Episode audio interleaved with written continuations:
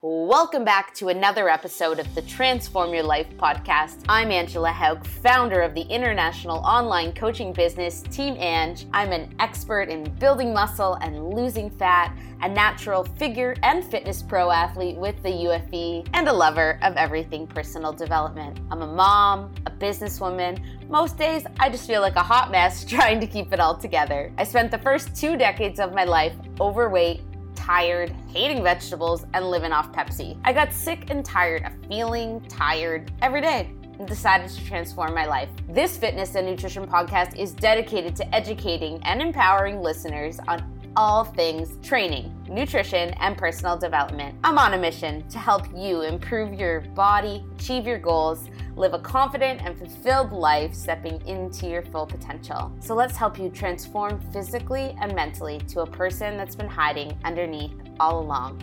Let's do it. Hey guys, what's up? Welcome to today's episode. I have a kick-ass conversation coming right up here with Miss Holly Baxter. But first, I have a couple of announcements to let you guys know about. So, first things is that registration is now open for our training camps. So these training camps we are offering just once a year. We're going to offer a beginner camp, which is taking place on Saturday, May eleventh. And then we also have our two-day intermediate and advanced camp that's going to be taking place on September twenty-first and September twenty-second. So beginner camp, what can you anticipate? We're going to meet up at the camp location in Gory, Ontario, Canada, and we're going to start our day off with some fresh fruit smoothies and some soulful conversations so that we can really get to know one another.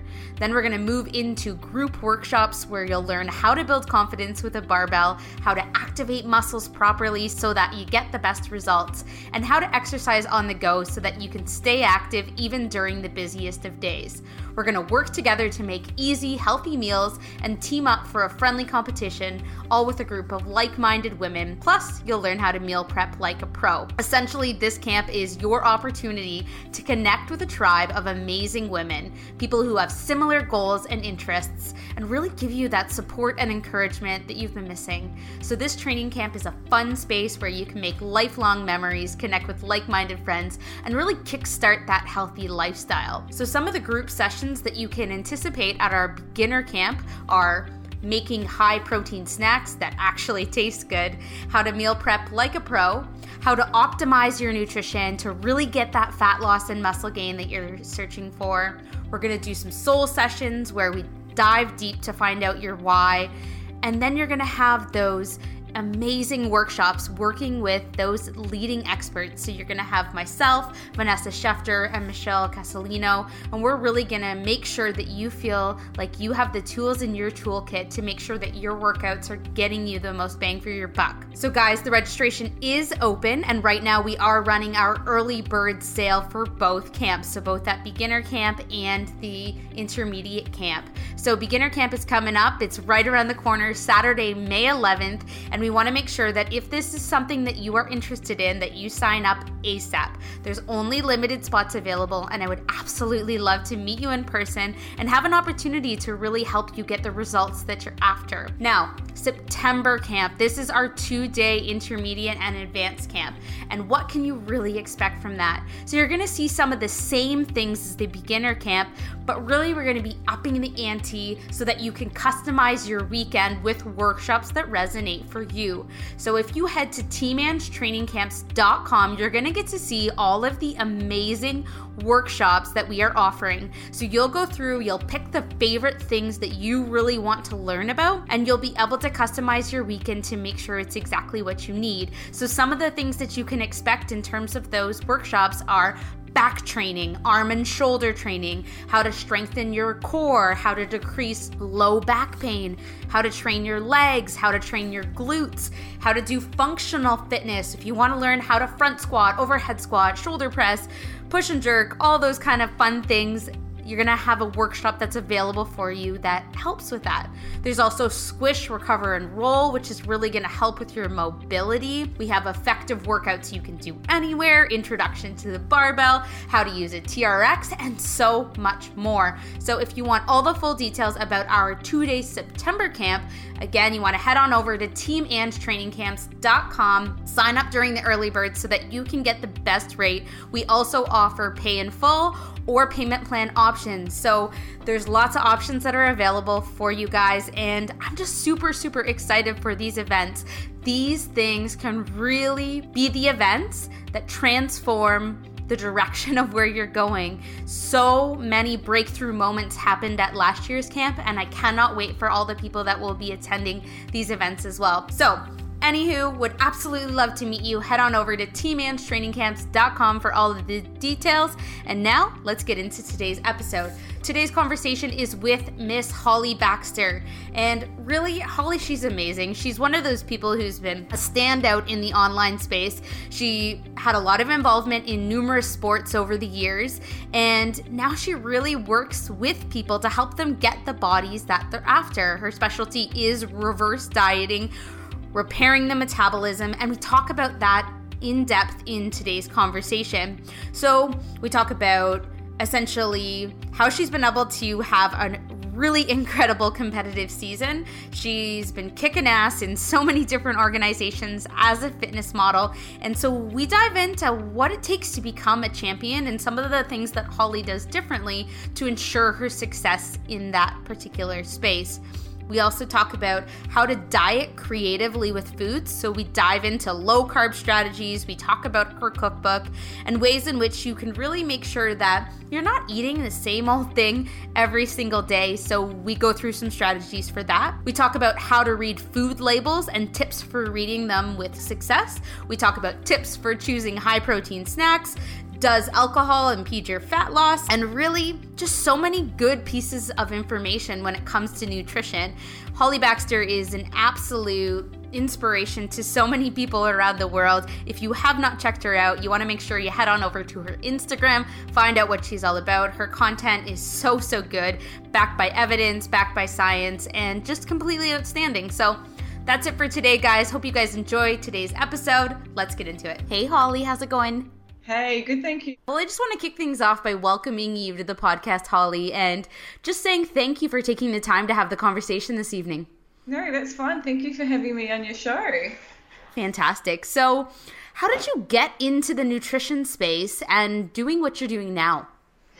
Gosh, that's a very long, could be a long-winded answer. Um, so I kind of was finishing up uh, year eleven and twelve, um, and at the time I was doing a lot of sport and uh, competitive track running and basketball, and I knew I wanted to be involved in something to do with health or being able to help people.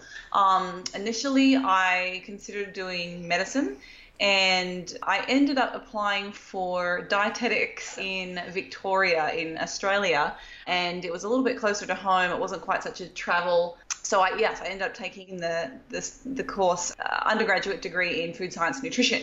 And then after I finished that, I went on and did my master's in dietetics.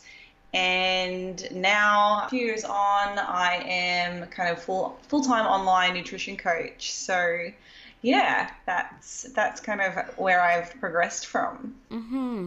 Now, in terms of what you would have originally studied, I don't know if it's the same in Australia, but normally in the United States, the dietetics route tends mm-hmm. to lend towards the people who are perhaps having ailments or are in a different place in, in what they require from a nutrition coach. Would you say that the shift in focus for you now isn't necessarily in the medical field, but is more so in the online space, working with people either who want to transform their bodies or maybe more lifestyle clients? Is that the kind of the shift that, that you've moved towards?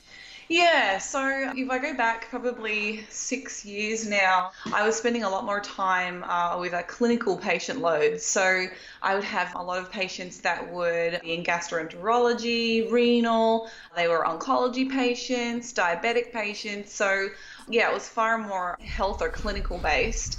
But I, I did find it really difficult because the population that I would work with, they were often referred just from their G P uh, to the dietitian to help kind of intervene with whatever their health condition was. And people really lacked motivation to actually make changes. So I found that I would be putting in a lot of work and trying to get these people to make, you know, changes, but they just weren't interested.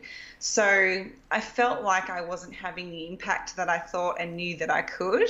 And I guess just over time, as things progressed, I started to find myself kind of falling in line with people that were into fitness, you know, and just sports. I kind of fell back into, you know, working with athletes, be it like endurance runners, triathletes, basketballers, footballers. And then I think it wasn't really until I started doing um, bodybuilding contest myself, so bikini or fitness modeling, I guess we would call it, that I then started working more with people that are interested in body composition. So yeah, my shift has definitely gone from a clinical focus to more of a athlete-based, body composition aware group of people. Mm-hmm.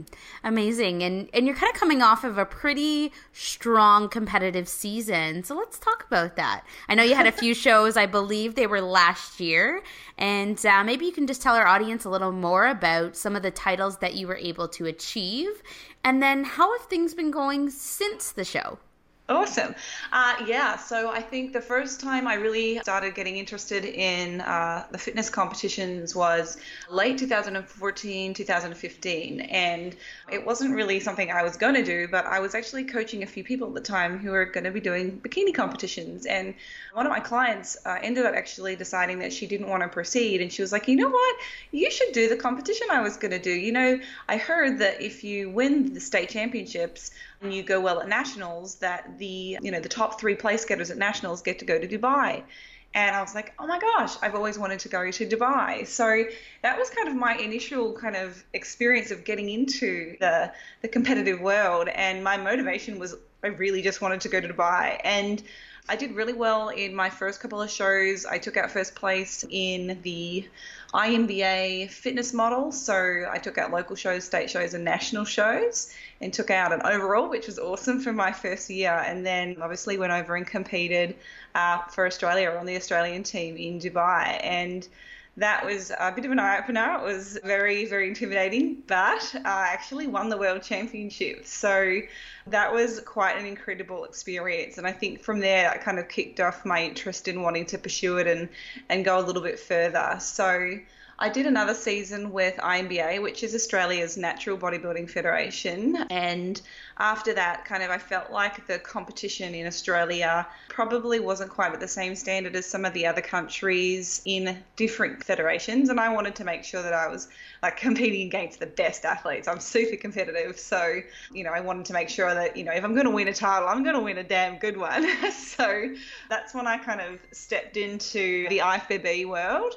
And that was quite challenging because I was working, or sorry, competing against people that were not necessarily natural athletes, and I was. So I certainly had my work cut out for me going up against some of the figure girls that are not natural, but I did really well. In two thousand seventeen, I think it was, I did a, a state show and a national show in Queensland and Sydney, and I think I, I took out second place at nationals for the I F B B figure. So that was kind of the last I F B B competition that I did, and then I took a little bit of a break for a year. I took twelve months off, kind of got my health back in line. Obviously, when you're competing quite a bit, you have a lot of what we call metabolic adaptation. So your metabolism eventually slows down to kind of protect your body from famine, essentially. It's a wonderful revolutionary mechanism that our bodies have developed to protect us from dying. But obviously, in this day and age, we, we don't have that threat of famine anymore. So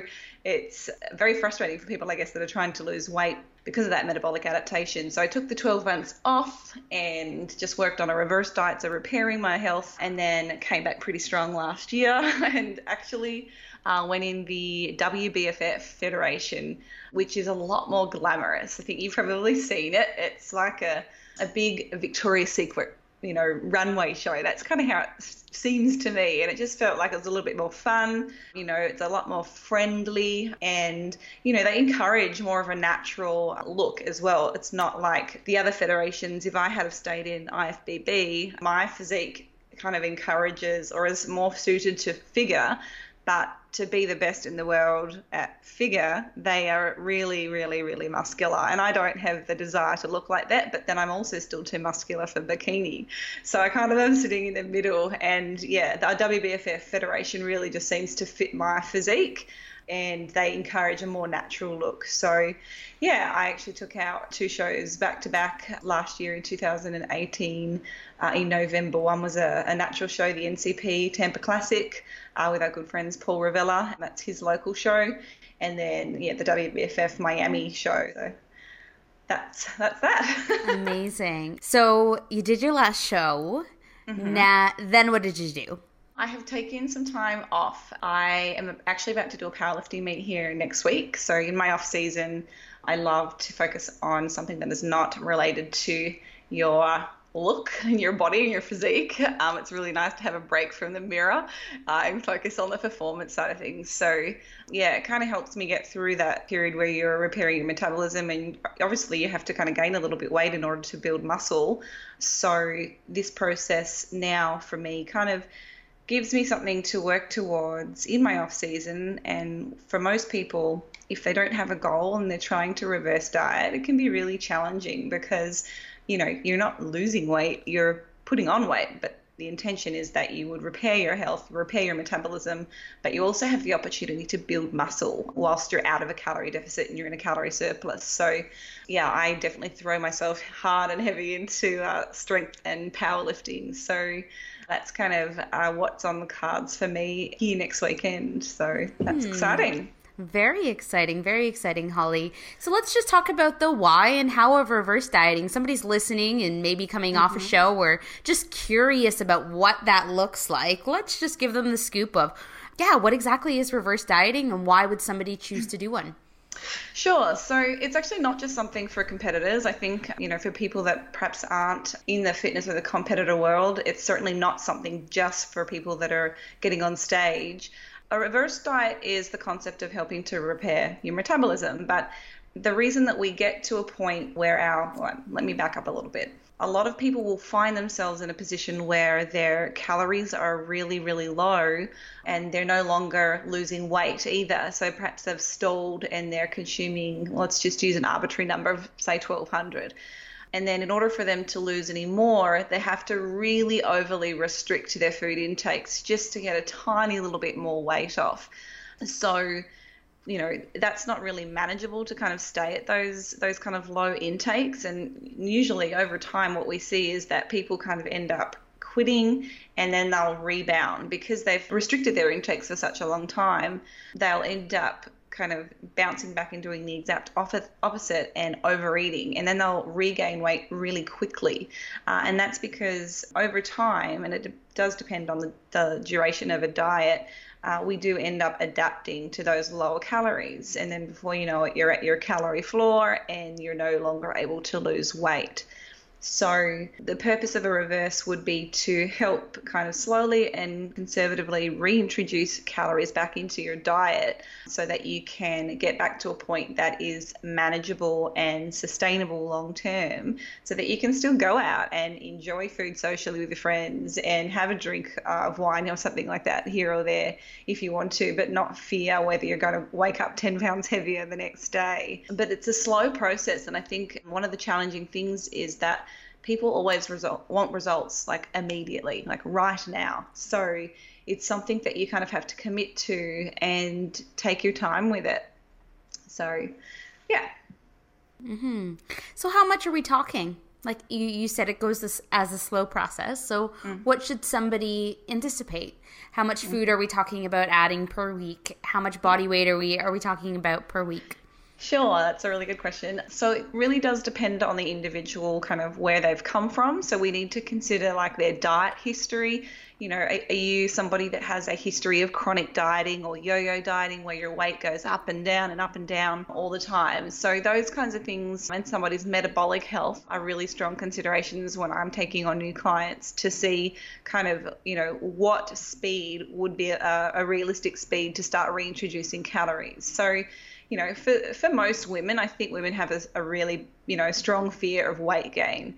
So I usually take a conservative approach with a reverse diet for most of my female clients. So just to throw some numbers at you, I kind of stick to between zero point zero zero two and zero point zero zero three percent of their current body weight as a, an allowable gain each week. So let me think about that. For me, if I'm sitting at, say, sixty-six kilos at the moment, each week uh, an appropriate amount of weight for me to regain would be like one hundred thirty, maybe up to two hundred grams per week.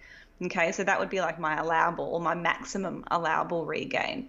So if I int- increase my calories by, let's say, fifty one week and I didn't have any weight gain on that week, that's great. I'll take another increase the next week, maybe fifty calories more. Great, my weight didn't change, and I'll keep doing that until I start to see some weight gain. And usually, probably for the first six to eight weeks, for some people, there might not be any weight regain at all.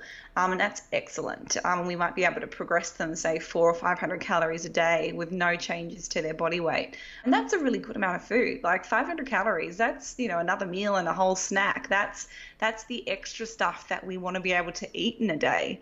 You know, I have hundreds of clients and a few, um, I've actually done tutorials on, on my YouTube channel.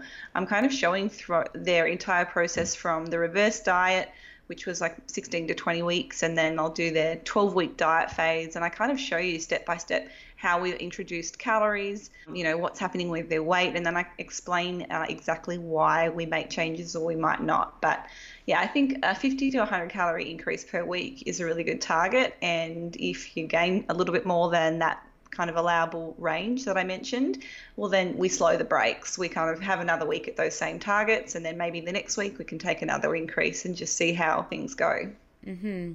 Now, can you just break down the science of what's happening there? Because for some people, they may be listening and thinking, well, how can you add more calories and yet your weight stays the same? Like for some people, they may be very baffled. So let's just break down the science of why that works. Sure.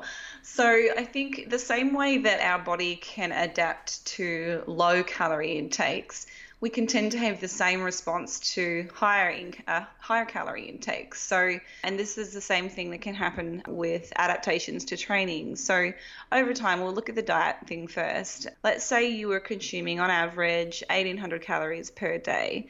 And then for a period of time, maybe you started eating just unintentionally. Maybe you dropped down, your intakes were only fourteen hundred or fifteen hundred, and it wasn't like deliberate or anything, but maybe you were thinking about perhaps losing weight and you cut out a few foods. And then you held and maintained that weight for a little period of time. Our metabolism ends up adapting to those lower calories, okay? So that becomes what we would define as our new maintenance calories. Maintenance calories are the calories that maintain our body weight at the present moment, okay? So if you then were hovering around, say, fourteen hundred calories, and then you wanted to diet again, you dropped your calories down to twelve hundred or maybe even eleven hundred, quite low, you might get initial drop in weight, but then your metabolism would adapt to those lower calories, and then you would probably find that your weight plateaus, and then you would sit there. So those, that eleven hundred calories is now your maintenance, okay? So we can do the same thing in the positive direction as well. So if you're somebody that was really struggling to, you know, maintain their weight, you're eating very little, you know, on a thousand calories or something like that, which is very low. If you slowly and conservatively reintroduce calories just a little bit at a time, we get an adaptive response. It's kind of like your metabolism goes, oh, I can breathe again. I've got some extra energy laying around. You know, I can start being more wasteful with the calories that are coming in from food. So that's kind of how that works. We see a similar phenomenon in like endurance athletes to training. So just to give you an example, like a triathlete might go out and do a two-hour bike ride. They might be doing, you know, an hour of swimming every day and then maybe a thirty-minute run. Like some of these athletes are extreme and they do this five or six days a week. But then we look at their calorie intakes and perhaps they're only consuming, you know, amount of calories that would make sense for somebody that's only doing an hour of exercise a day. So how is that possible? Well, we have an adaptive response to training as well. So our body becomes very efficient in the way that we mobilize and use fuel or the, the, the energy that comes from our food sources. So yeah, our metabolism can do the same thing when it comes to food, which is excellent. Absolutely. And yeah, I think in such a world where women especially always mm-hmm. think that we need to be dieting, always think that we need to be eating twelve hundred calories no matter uh-huh. what we weigh or how much right. we train or anything like that, it's so important mm-hmm. for this kind of information to get out there so more yeah. people prioritize it, right? Like, we're still in that phase of educating women about the importance of being in a period where they're not dieting or chasing those last five to ten pounds, right? Like, it's always like there's another vacation coming up or there's I a know. wedding coming up. And it's like, we need to get this ed- information out there so more people are like, hey, let's look at the year, or let's take an entire year of not even dieting at all. And that could be something that they've never done.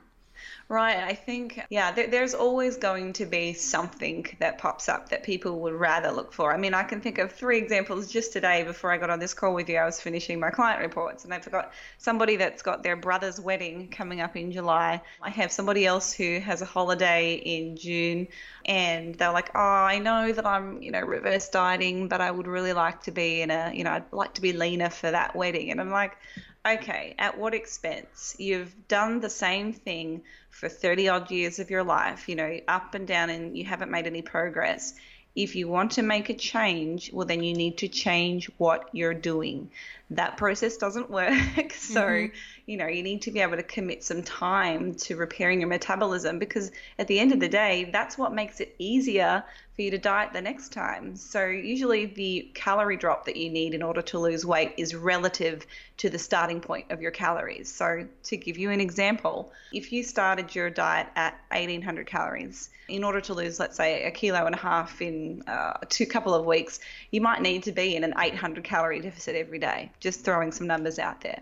But if you had done a reverse diet and repaired and given your metabolism time to catch up and get back to what we would consider normal, then maybe your calorie intakes when you start are at twenty-five hundred. That's where mine are right now. It's awesome.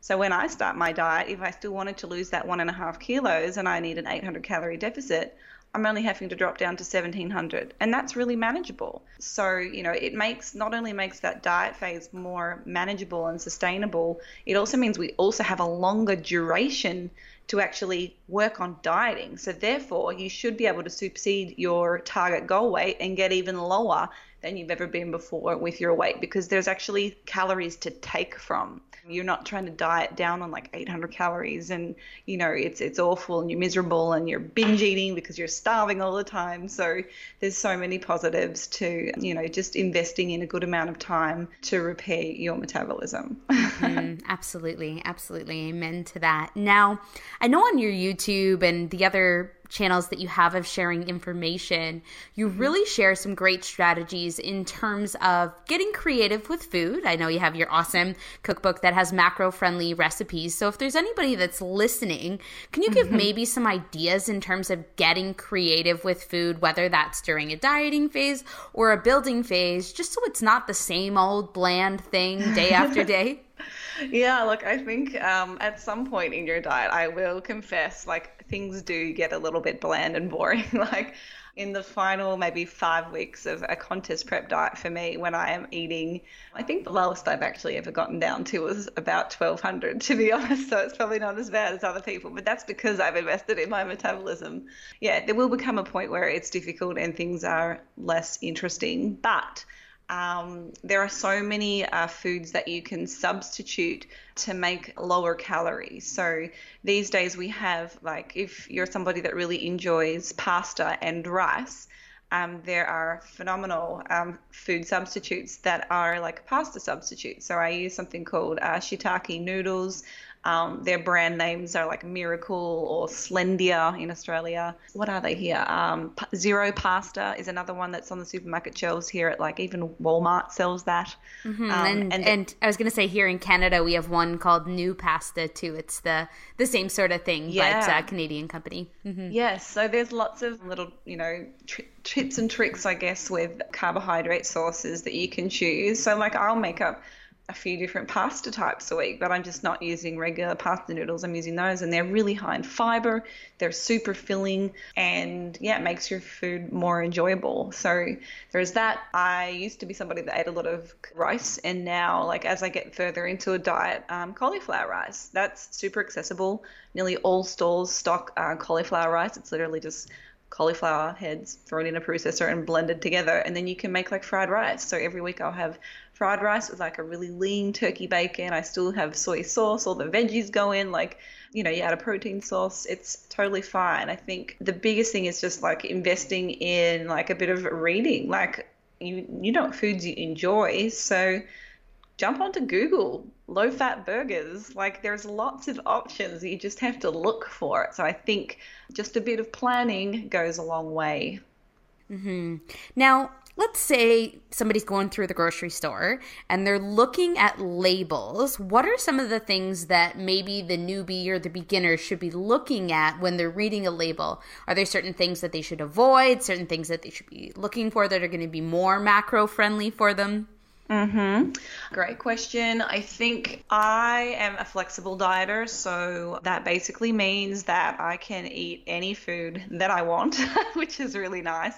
But the reason that I can do that is because I track macros. So macros, if you are somebody that's new to uh, the nutrition side of things, a macronutrient uh, consists of either protein, carbohydrates, fats, and alcohol is also a macronutrient, but for the purposes of, I guess, what you're talking to, we'll stick to the the protein, carbs, and fats. But trying to determine what your maintenance calories are or your body's nutritional requirements is probably a really great uh, starting point. I have quite a few videos on YouTube which can educate you to learn about how to calculate your maintenance calories or your calorie requirements. And we also have a couple of books too. One is called The Complete Contest Prep Guide, and the other is Fat Loss Forever. And in fact, even my cookbook, The Contest Prep Recipe Guide, has instructions about how to work out what your calorie requirements are. Um, so that they would be very useful tools. But once you know that information, that makes the labels that you're looking at so much more relevant. So when you pick up a product and you can look at the, the calories and the carbohydrates and the fats, you can kind of start to put things in perspective based on what your nutritional needs. But um, if you were just, if you didn't know that, I think uh, looking at the calories is probably the most important thing to look for. At the end of the day, when it comes to uh, weight loss, uh, it really is calories in versus calories out. It's very simple. So in order to lose weight, you need to consume less calories than you are expending. If you wanted to gain weight or gain muscle, you need to be consuming more calories than you're expending every day. So yeah, calories is probably the most important thing when it comes to weight man- uh, maintenance, and of course protein. Protein is a very important macronutrient that will help you to maintain your lean muscle mass. So prioritizing your protein and then working towards hitting a certain amount of calories every day um, is also very important. Mm-hmm. What about fiber? Fiber, yeah. Uh, fiber is an excellent, you know, it's something that we need to have for our, you know, G I health. It also, can, well, the fiber, foods that are high in fiber obviously give us a great uh, range of micronutrients, which have a lot of essential roles and functions within our body. So, and it's also really important for our cholesterol management too. So, um, usually for fiber, we would aim for around twenty to thirty grams of fiber per day, but it really depends on the individual's micronutrient, sorry, macro intake. So for somebody that is consuming, you know, a lower amount of calories, their daily fiber target is not going to be quite as high as somebody that is on higher calorie intakes. So yeah, it just depends on the individual, but twenty to thirty is a really good target, and that would probably require you to have at least two meals a day that are vegetable and or salad nature. So mm-hmm. um, yeah, my behaviors are certainly like lunchtime, I'll have, I'll make sure I have like a big salad. It probably weighs about five hundred grams. And then at dinner, I'll try to include some veggies within my meal. And I try to do them as like mixed meals just to make them more enjoyable, because I don't really like eating veggies just on their own. I think they're always more enjoyable in a stir fry or something with like a nice dressing or a nice taste. So there's lots of ways you can hide your veggies. Mm-hmm. Now, what about protein bars? Are there certain tips that people should look for when they're comparing protein bars? I know there's like a million that are on the market these days. Can you maybe give some suggestions with that, Holly? Sure. Yes, there are a lot of protein bars. I think you have to be careful. Again, some of the protein bars are very high in calories. So for females, is your audience mostly female listeners? I would say mostly females, yeah. Okay. For women, I would probably try to look for a protein bar that is around two hundred calories, maybe two ten at the most if it's kind of taking over a meal, for example, uh, or for a post-workout. I know sometimes if I'm in a hurry and I haven't got time to prepare anything, I'll have a protein bar, but I make sure that it's got a good amount of protein. So anywhere from twenty to twenty-five grams, probably a suitable amount of protein if it's coming from a protein bar. Some of the protein bars that are like natural, they have a lot of fats and also still a lot of carbohydrates. So as a general rule of thumb, I try not to have, uh, I would recommend not having protein bars that have really any more than, say, or ten grams of fat. Otherwise, you're really starting to probably get far into your daily fat target if you're also having lots of other meals during the day that contain some fats. Mm-hmm, absolutely. Would you say, too, that sometimes when you're looking at the, I don't know, like looking at all of the bars and looking at what's available, that the marketing can kind of influence us in the wrong direction? Like sometimes we can look and see those words like natural, or see those things like whole foods, and these marketers are putting a lot of those types of words on there. And so some people may assume that those buzzwords are what they should be leaning towards versus actually looking at what the composition is and where those macros are coming from. Yeah, I think food manufacturers and the labeling laws are awful.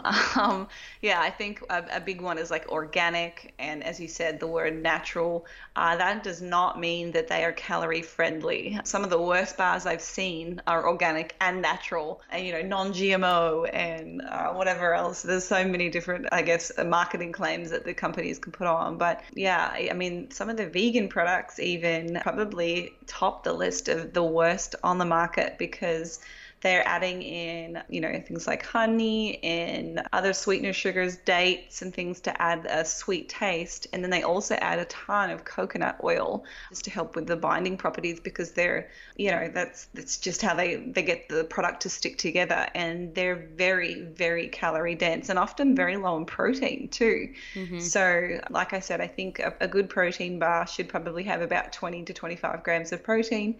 And I would be trying to get something that it's under ten grams or fat. Mm-hmm, absolutely. Now, you touched a little bit on alcohol. So does alcohol impede fat loss, or do you think it has any sort of impact on your ability to reduce fat?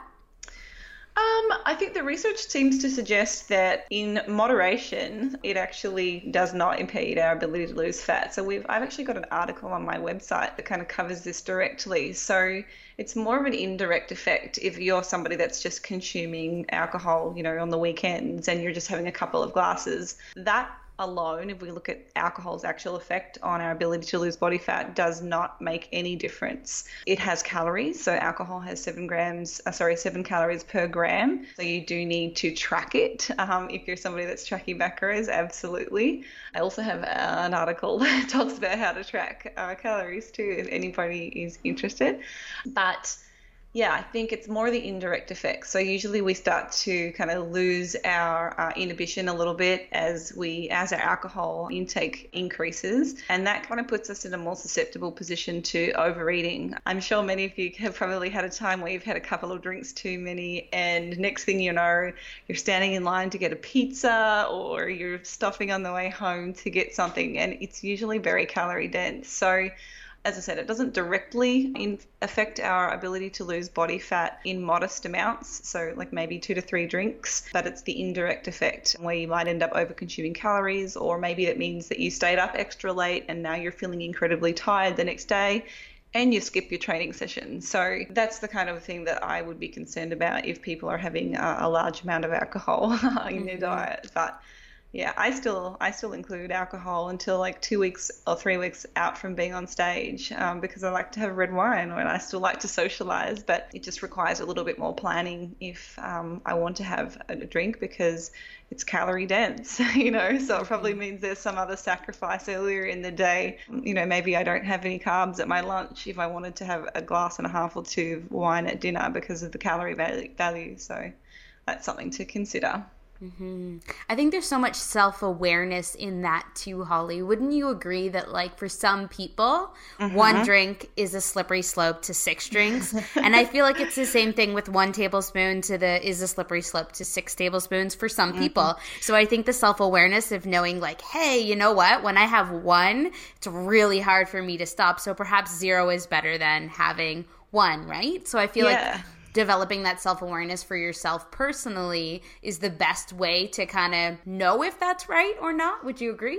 Yeah, absolutely. I have these kinds of conversations all the time with clients, and, you know, some people are totally fine with, you know, having two glasses every night with dinner, and that's fine. It fits their macros. That's no problem. It doesn't impede them in any way. Where, you know, somebody else um, that perhaps doesn't drink alcohol as regularly, um, they'll say to me, oh, look, I stuffed it up this week. Um, I had two glasses and then, you know, I blew my macros and I just decided to eat everything when I got home. So, yeah, I think self-reflection, self-awareness, um, kind of looking at your behaviours um, is really important. Um, and if you know that that's an area where you fall short and that you're more, like, you're at high risk of doing a bit more damage if you're trying to follow a diet, well, then, you know, perhaps make a different decision. And the same thing goes for food choices as well. You know, I've had, me personally, like, I don't really enjoy having lots of sweets and, like, snacks around, because I know I hate saying no. Like, I enjoy food. So, like, Lane, my partner, he has, like, all his, he just eat, his calories are really, really high at the moment. So it's unfair for me to say to him, hey, you can't have any, like, bad junk food in the house because I don't want to eat it all. So we actually have a lockbox in my house. Like, it's got a little code on it, and if I want to eat something, I'm like, hey, babe, can you just grab me some of this? And then I'll I'll get a portion and I'll throw it back. But it just minimizes me from, you know, overeating and just having way too much and just being a pig, really. So I think, you know, if you're somebody that can't have a piece of chocolate without eating the whole block, well, perhaps, um, you know, out of sight, out of, out of mind, out of sight is probably, you know, a good strategy to employ if you have a trouble, have a hard time with that kind of thing. Mm-hmm. Absolutely. Now, you've had a lot of success as an athlete, so let's just talk about, what is it that you do that mm-hmm. you believe makes you so successful when it comes to your competing? You said you're competitive in nature, but I think there's mm-hmm. more to that in becoming a champion. So what do you do that really sets you up for success? Um, I think I seem to have a bit of an all or nothing approach to life, to be honest. Like, if I'm going to start something, whether it's for my business, whether it's in my personal life, whether it's with my friendships or relationships, I usually really try to invest, like, everything that I've got in those things. You know, I, I think that's just my personality type. If I'm going to do something, I want to do it to the best of my ability. So, you know, when I first started doing competitions, for example, um, I didn't want to start it unless I was going to take it all the way. I wanted to go to world championships, and I was like, well, if I'm going to do that, then I want to win. So I think I just have a lot of drive and self-discipline. Same for my business. It's really important to me. Like, if I want to make a difference in this lifetime, so, you know, I apply the steps that I need to get there, and it comes with a lot of sacrifice, but I think the reward for me that I get out of it at the end and achieving my goals is what keeps me going.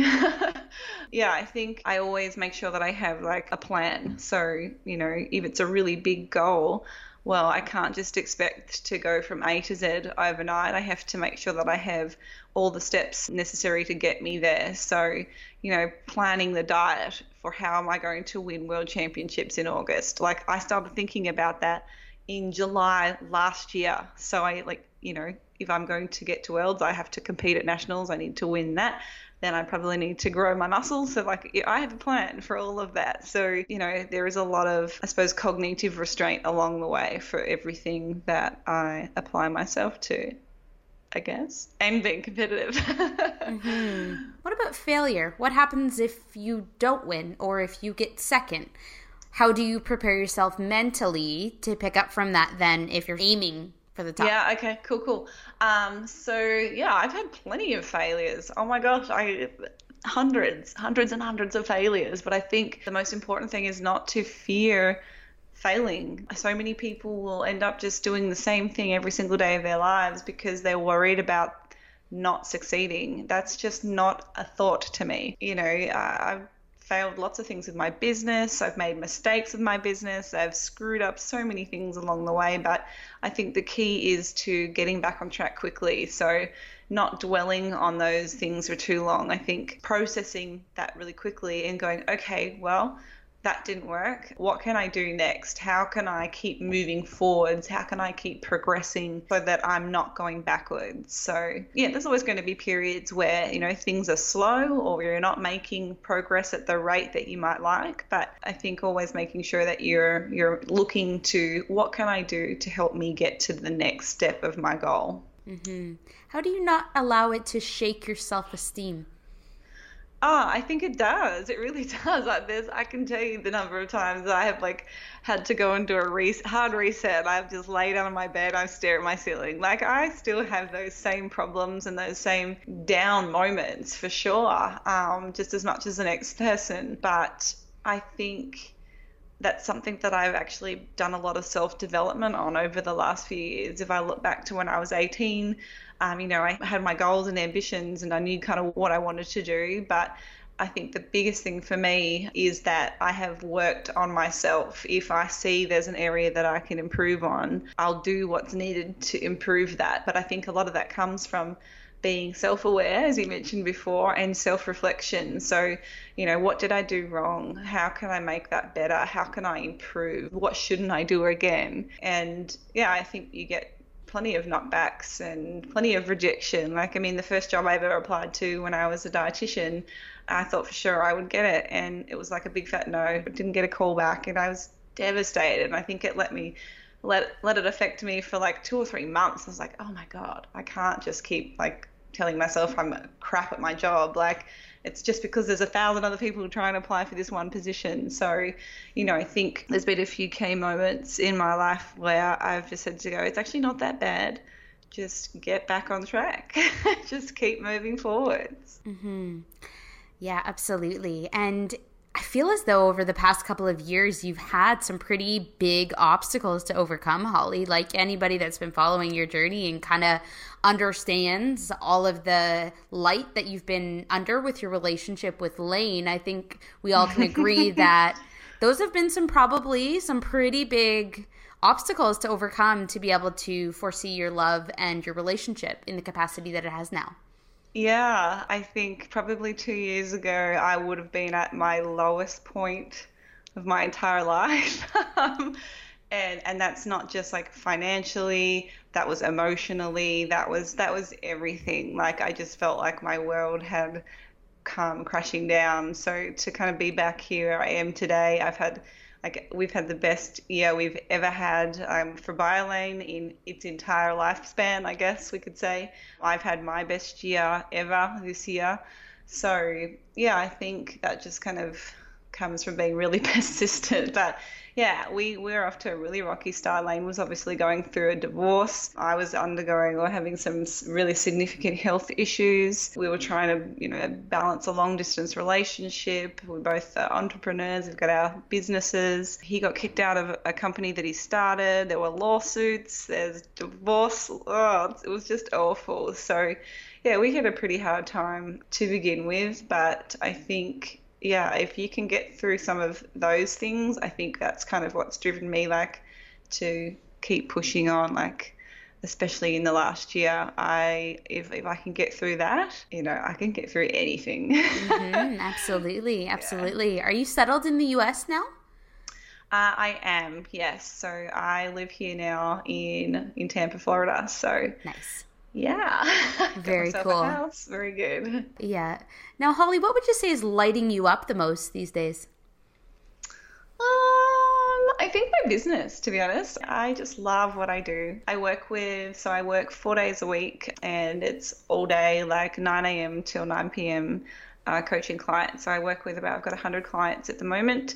And I just love it. I love helping people. I love the changes that people make. I think the most exciting thing is that so many people were unaware of the whole process of reverse dieting and repairing their metabolism and knowing that they can finally eat and have all this flexibility and freedom that just warms my heart. I just love it. And obviously, you know, there is plenty of guys that I get to work with too and that are competitors, and they're just chippers. It's it's just really fun. I, I really enjoy it. So my business is probably the most exciting thing, and we've got so many awesome things coming. Um, I wish I could tell you a little bit more, but they're top secret. But nice. nice. Yeah, we have so many things kind of coming yeah. um, at, at, towards the end of the year. So yeah. Very cool. Very cool. We can't wait for those to all roll out. Now, is mm-hmm. there any upcoming events that you can tell us about? Um, events, events, events. Um, Places you're going, traveling to, maybe you'll oh, be yeah. at certain competitions or anything right? like that. So next weekend, the sixth of April, both Lane and I are competing powerlifting, which is in Davie, which is about five minutes out of uh, Fort Lauderdale. So we have our powerlifting competition next weekend. I think it's at the university in Davie, but I can't quite remember the name, but uh, that's coming up. For international travel this year, we have international seminars and training camps in Thailand. We have international seminars and camps in Italy. Uh, we have camps and seminars in Australia in November. I think we're also starting up a course, so like a a coaching course, I guess, for people that wanting to learn more about how to, to coach athletes. We have China seminars coming up next year. Yeah, we have a lot of travel coming up. Amazing. So, yeah, we'll have all that information on our social media and uh, on our websites if anybody is interested in kind of coming along and learning and, yeah. Very cool. Very, very cool. I love that you guys are taking it worldwide and mm-hmm. sharing the information. It's amazing. Yeah, we have a lot of fun too. It's cool to meet everybody. Yeah, absolutely. Now, where can people go if they want to check you out online, Holly? Sure. Okay, YouTube is probably the most informative. If you're somebody that wants to or is hoping to learn a little bit more, all the YouTube videos just at Holly Baxter. They're great if you're driving somewhere, you've got twenty minutes and you want to throw on a video and quickly learn about this topic, or if you're somebody that's doing cardio, that's kind of where I do all my learning. So I just pop my ears, I headphones on, I listen to the podcasts. I also have social media, uh, sorry, uh, Instagram, which is Holly T. Baxter, and I put a bunch of stuff up on there. It's usually kind of short, informative clips, but that'll lead you back to my YouTube. And then I also have my website, which is h b nutrition dot com dot a u. So all of our books are available online from biolanestore dot com.